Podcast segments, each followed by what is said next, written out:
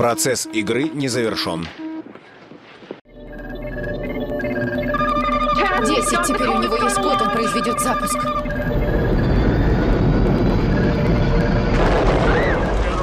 Полковник! Полковник Конли, свяжитесь с авиакомандованием. Пусть сообщат о запуске. Майор, соедините меня с президентом. Есть, сэр. Это отрывок из фильма «Военные игры» тысяча девятьсот восемьдесят третьего года. Фильм рассказывает о том, как юный гений Дэйв Лайтман неожиданно проникает в компьютерную систему военного ведомства США и чуть не начинает ядерную войну с СССР. Тут как бы встретились две эпохи – гонка ядерного вооружения и проблема кибербезопасности. В конце двадцатого века уже было непонятно, что из этого представляет большую угрозу. Сегодня ядерное оружие совсем исчезло из повестки. Страны все чаще конфликтуют не в реальном, а в цифровом пространстве. Самые крупные аферы проворачиваются, не вставая из-за ноутбука, а русские хакеры стали чем-то вроде международного мема. Кажется, недалеко и до кибервойн, но как это будет выглядеть? И как изменится наше представление о безопасности, в принципе, тоже непонятно.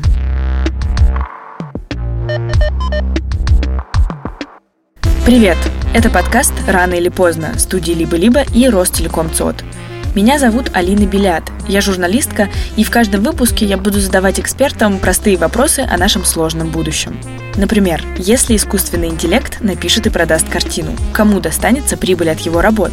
Как достичь цифрового бессмертия, или что нужно взять с собой на Марс. Ну а в этом выпуске я разбираюсь, чем будут опасны киберпреступники и ждут ли нас кибервойны. На мои вопросы ответит Игорь Ляпунов, вице-президент по информационной безопасности ПАО «Ростелеком». Кого считают киберпреступником? Ну, все зарабатывают по-разному. Ну, вот мы же с вами получаем звонки от службы безопасности Сбербанка или вэ тэ бэ. Это одна специальность, да. Они занимаются социальной инженерией, выгоняют с ваших счетов тысячу, две тысячи, десять тысяч, и вот это вот их цель. Есть уже такие более профессиональные коммерческие группировки, которые взламывают банки. Крупнейшие взломы это были до трёхсот миллионов рублей. Ну и понятно, что их уровень квалификации и подготовка, она принципиально другая. Примеров взлома банков и банковских систем десятки. Интересно то, как креативно хакеры взламывают компании. Например, в две тысячи девятнадцатом году хакеры из Северной Кореи притворились соискателями и прошли собеседование в компанию Red Bank по скайпу. Они попросили сотрудника компании установить программу, которая якобы генерирует форму заявки, и через нее получили доступ к другим компьютерам компании.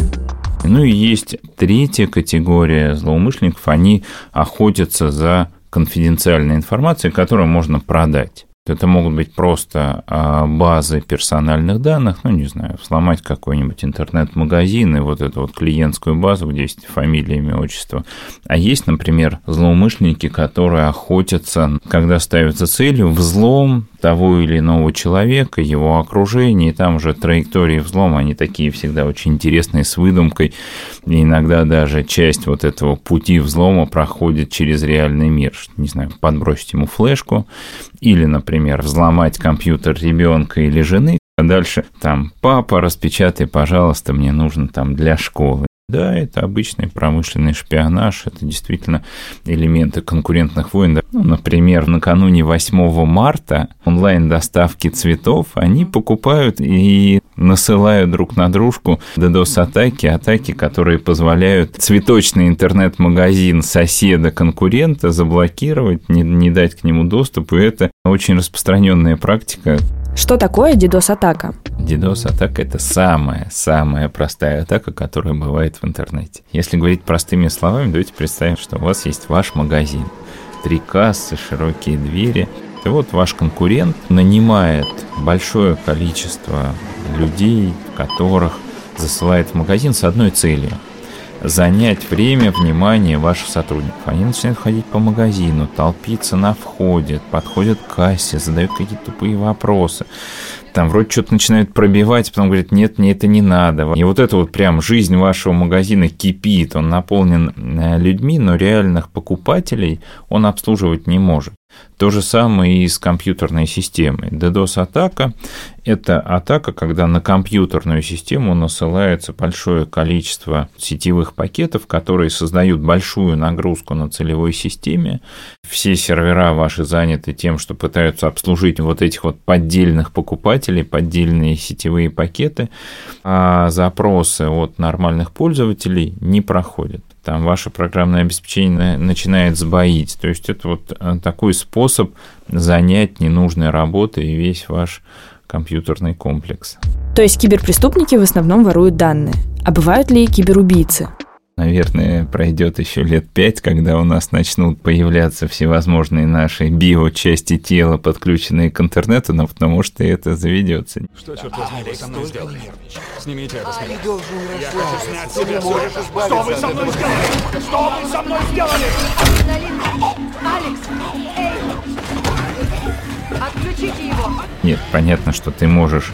Там, взорвать какую-нибудь электростанцию через кибервоздействие, наверное, это будет достаточно серьезным ущербом, в том числе может влиять на жизнь и здоровье людей. Но сейчас вот так вот напрямую взломать человека, убить его, ну, вряд ли, но не так долго. Сейчас нам что-нибудь вживят в мозг. Там и дело до взломов твоего мозга дойдет. Как ловят киберпреступников?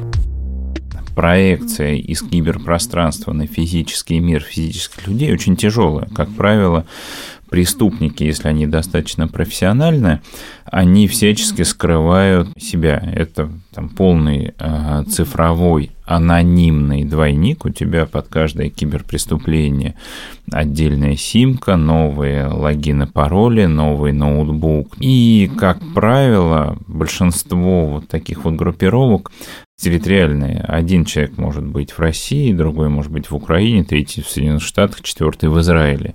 И ты никогда их не идентифицируешь, потому что тут начинается взаимодействие специальных служб и правоохранителей из разных стран. И, конечно, там, чтобы всю кибергруппировку арестовать, это могут проходить и год, и два. Поиск состоит, как правило, из двух частей. Первое – это то, что называется цифровая форензика, расследование, восстановление событий в цифровом мире. Ты ищешь нулевого пациента, откуда пошла атака. А дальше смотришь, ты постепенно отслеживаешь, с каких ай пи-адресов эта атака осуществлялась, с каких симок, с каких номеров телефонов эти ребята работали. Например, у тебя всегда есть география, геолокация, и ты смотришь, какие были еще вокруг сим-карты, а было ли когда-нибудь такое, что эти же сим-карты с этой симкой были рядом где-то в другом, ну и постепенно так вот раскручиваешь какую-то вот уже историю в реальном мире. Если есть киберпреступники, то есть ли кибердетективы и кибертюрьмы?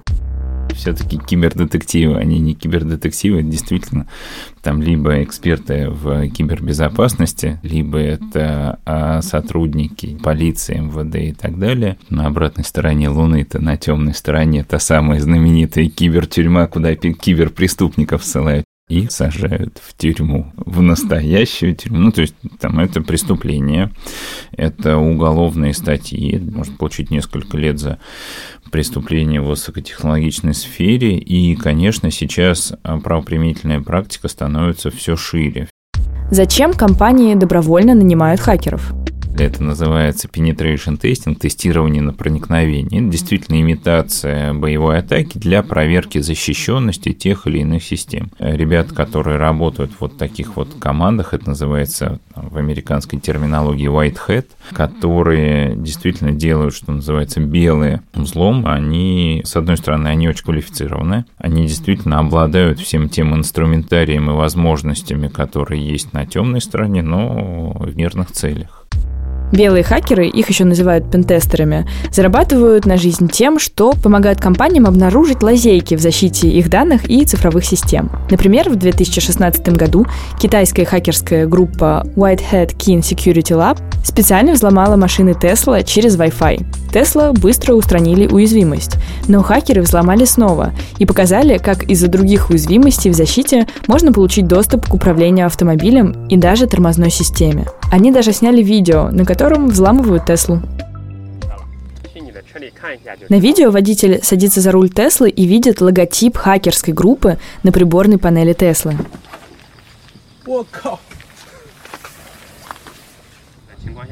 Нам удалось взять твою машину под контроль. Мы также можем через ноутбук открыть дверь машины без ключей. Машина едет. Сейчас ускорюсь. Тормоз. Вау, у вас получилось. Ну вот мы построили в прошлом году уникальную, такую очень технологичную штуковину под названием киберполигон. Это такая виртуальная страна, на которой эмулируются банки, электроэнергетика, нефтегаз, там, государственные органы. И на этой площадке как раз могут проводиться киберучения. Для того, чтобы сделать из этого такой интересный э, еще и тренажер, там могут быть соревнования такие безопасники, там и вот те самые белые хакеры атакуют. А что такое кибервойны и ждут ли они нас в будущем? Кибервойны – это уже отношения стран, отношения спецслужб. Сейчас практически все в каждой стране, в каждом государстве реализуется через цифровые технологии. Кредитно-финансовая сфера, управление электроэнергетикой, управление системами жизнеобеспечения, опасные производства – это все уже глубоко цифровизировано. Реальная угроза и обороноспособности, национальной безопасности, понятно, что если злоумышленник в какой-то стране взял под контроль систему электроэнергетики, то с большой долей вероятности никаких других видов войн, атак, нападений уже не нужно будет. Все, система парализована. Достаточно сейчас представить три простых вектора, которые драматически дестабилизируют ситуацию в любой стране. Первый вектор – это атаки на системы жизнеобеспечения. Второй – это атаки на правительственные информационные ресурсы. И третье – это атаки на средства массовой информации и вбросы всевозможных фейк-ньюс, фейковых новостей. И дальше, представьте, у вас в квартире нет света, на остатках какой-то электроэнергии в вашем телефоне вы видите, что правительственные ресурсы не работают, и третье, вы начинаете видеть ленту поддельных новостей, что будет со страной. Это кажется фантастическим сценарием, но он вполне реален. Хакеры уже могут взламывать важные объекты. Например, совсем недавно так взломали очистные сооружения во Флориде. Они попытались отравить воду, повысив уровень гидроксида натрия в сто раз, что могло бы привести к химическим ожогам. Этой водой могли воспользоваться пятнадцать тысяч жителей. К счастью, оператор станции вовремя заметил попытку взлома. А один из самых известных вирусов, WannaCry, в две тысячи семнадцатом году в некоторых больницах зашифровал все устройства, в том числе и медицинское оборудование. Сейчас стоимость одной такой целевой атаки там, длительностью, может быть, полгода там, составляет порядка полутора миллионов долларов. А кибероружие существует? Кибероружие есть, но, как все в компьютерном мире, это специальные программы. Это все программы. Все программы, и атака программы, и кибероружие программы. Там единственное кибероружие, конечно, оно существенно сложнее, существенно изощреннее, и в него встроены очень серьезные механизмы, во-первых, сокрытия своих действий. То есть, как правило, вот кибератака такая целевая, профессиональная, она не обнаруживается ни одним из даже самых совершенных средств защиты. Это всегда очень скрытые действия. А второе, у кибероружия, вот, вот этих вот атакующих программ, очень сильные механизмы защиты самих себя. Для того, чтобы защититься, ты должен поймать образец вот этого вот червя, вот этой программы, которая тебя атакует. И в них встроены очень серьезные механизмы самозащиты. Когда они находятся под отладкой в какой-то виртуальной среде, то есть их уже поймали, посадили в какую-то песочницу и исследуют их поведение. Они это детектируют, самоуничтожаются. Это сложные для исследования субстанции, вот эти вот сэмплы такого вот атакующего программного обеспечения. К вопросу о хакерах и ядерном оружии. В две тысячи десятом году иранцы обнаружили, что на их ядерных объектах действует зловред Stuxnet. Он вывел из строя центрифуги для обогащения урана и замедлил иранскую ядерную программу на несколько лет. Но из любопытного надо сказать, что кибероружие тоже утекает.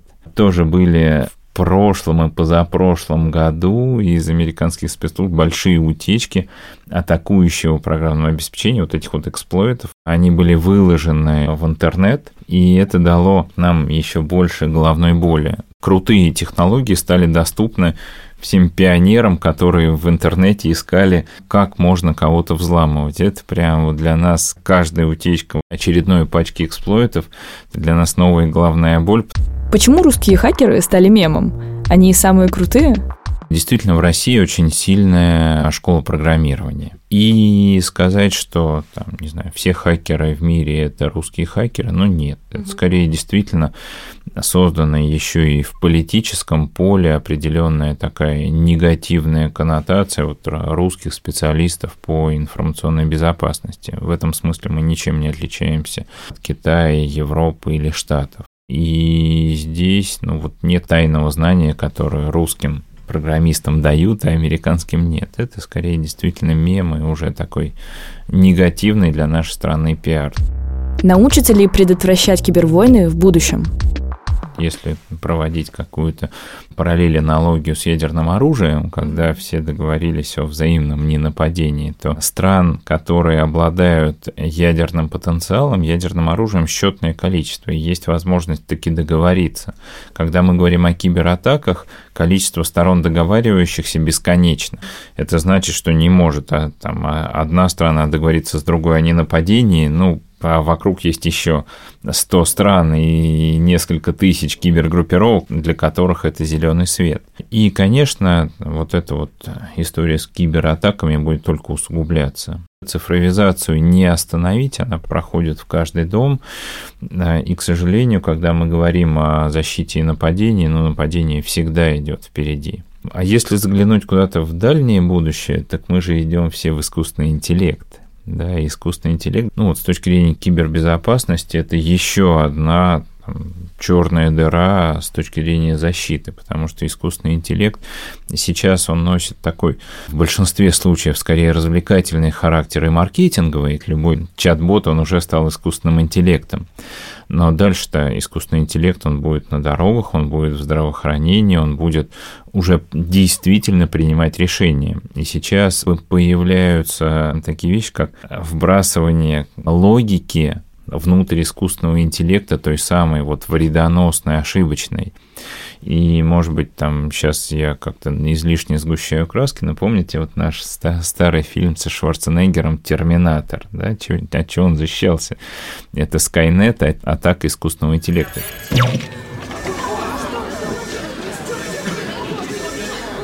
Сбой питания? Нет, я не знаю, что это. Для меня это вполне реальное развитие событий. Как только мы даем искусственному интеллекту возможность принимать решения, то мы должны уметь его контролировать, а мы, мне кажется, сейчас так это все бросились в эту модную пучину. Ключевая проблема для меня, для безопасника, потому что мы тоже сейчас с вот этими нейросетями экспериментируем. Это невозможно ему задать вопрос, ты с чего так решил? С моей точки зрения, не так долго осталось, там, я думаю, что даже меньше десяти лет, когда мы всерьез столкнемся с атаками на искусственный интеллект и атак со стороны искусственного интеллекта. Мы должны к этому быть готовы. Это был подкаст «Рано или поздно» студии «Либо-либо» и «Ростелеком-ЦОД». Над этим выпуском работали редактор Семен Шешенин, продюсер Ксения Красильникова, звукорежиссер Ильдар Фаттахов и продюсер и ведущая Алина Белят. Обложку нарисовала Карина Язылян, а джингл написала Кира Вайнштейн.